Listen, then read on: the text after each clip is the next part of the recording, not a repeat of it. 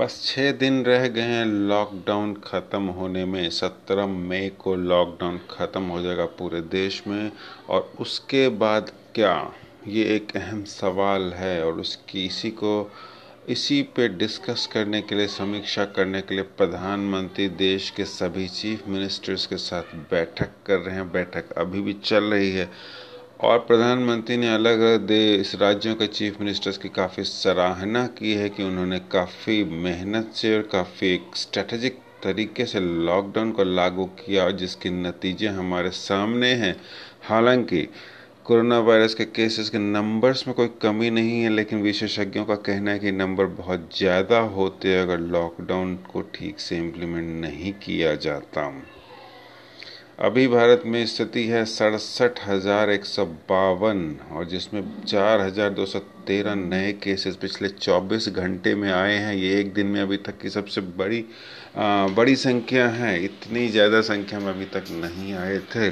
तो अब अहम सवाल उठता है कि सत्रह मई के बाद क्या लाइफ पहले की तरह होगी या डिफरेंट होगी? ऑब्वियसली बिल्कुल डिफरेंट होगी। पहले जैसा नहीं होगा।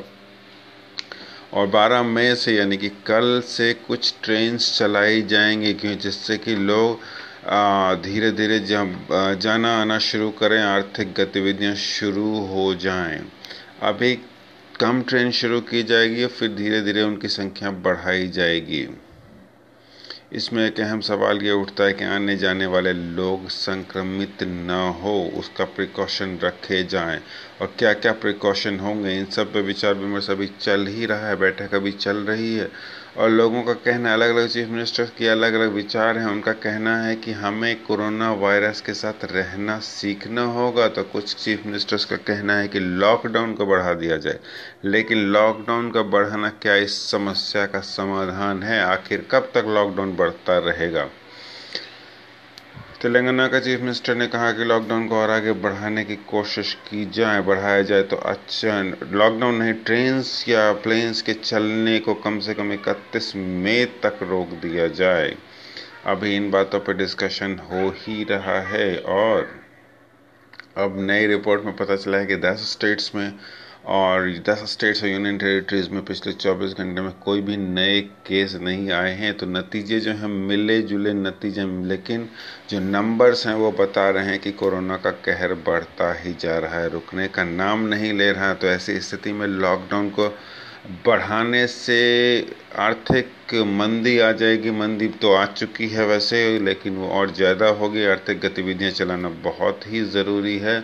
इसीलिए अलग अलग फेजेस में लॉकडाउन को खोला जाएगा। इसकी शुरुआत होगी कुछ ट्रेन चला के कुछ ट्रेन चलेंगी और ज़रूरत की बहुत सारी सर्विसेज़ जो एसेंशियल सर्विसेज़ तो ऑलरेडी चल ही रही हैं, कुछ और सर्विसेज़ जो ज़रूरी हैं, उनको चलाई जाएगी। और सत्रह मई के बाद जो न्यू नॉर्मल है, कुछ नए नॉर्म्स का फॉलो करना होगा, जैसे डिस्टेंस सोशल डिस्टेंसिंग अभी चलती रहेगी। मास्क लगा के आपको निकलना ही पड़ेगा।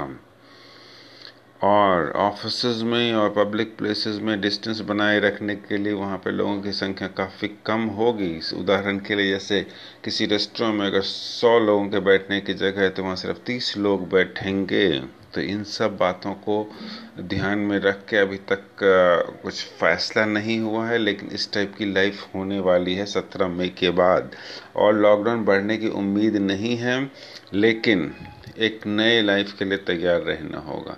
तो अभी की यही स्थिति है कोरोना वायरस के खिलाफ हमारी जो जंग है, उसमें हम लड़ने के लिए पूरी तरह से प्रेरित हैं और अपने आप को उसके लिए तैयार कर रहे हैं कि कोरोना वायरस के साथ रहना, सीखना होगा। सावधानियाँ हमेशा बरतनी होंगी जहाँ तक हो सके, जब तक कि कोरोना वायरस का वैक्सीन या इलाज ना आ जाए।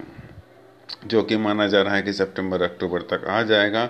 तो आप ये मान के चल सकते हैं कि अगले तीन, चार या पाँच महीने तक लाइफ बिल्कुल डिफरेंट होने वाली डिफरेंट नहीं, वैसी होने वाली है जैसे हम अभी जी रहे हैं।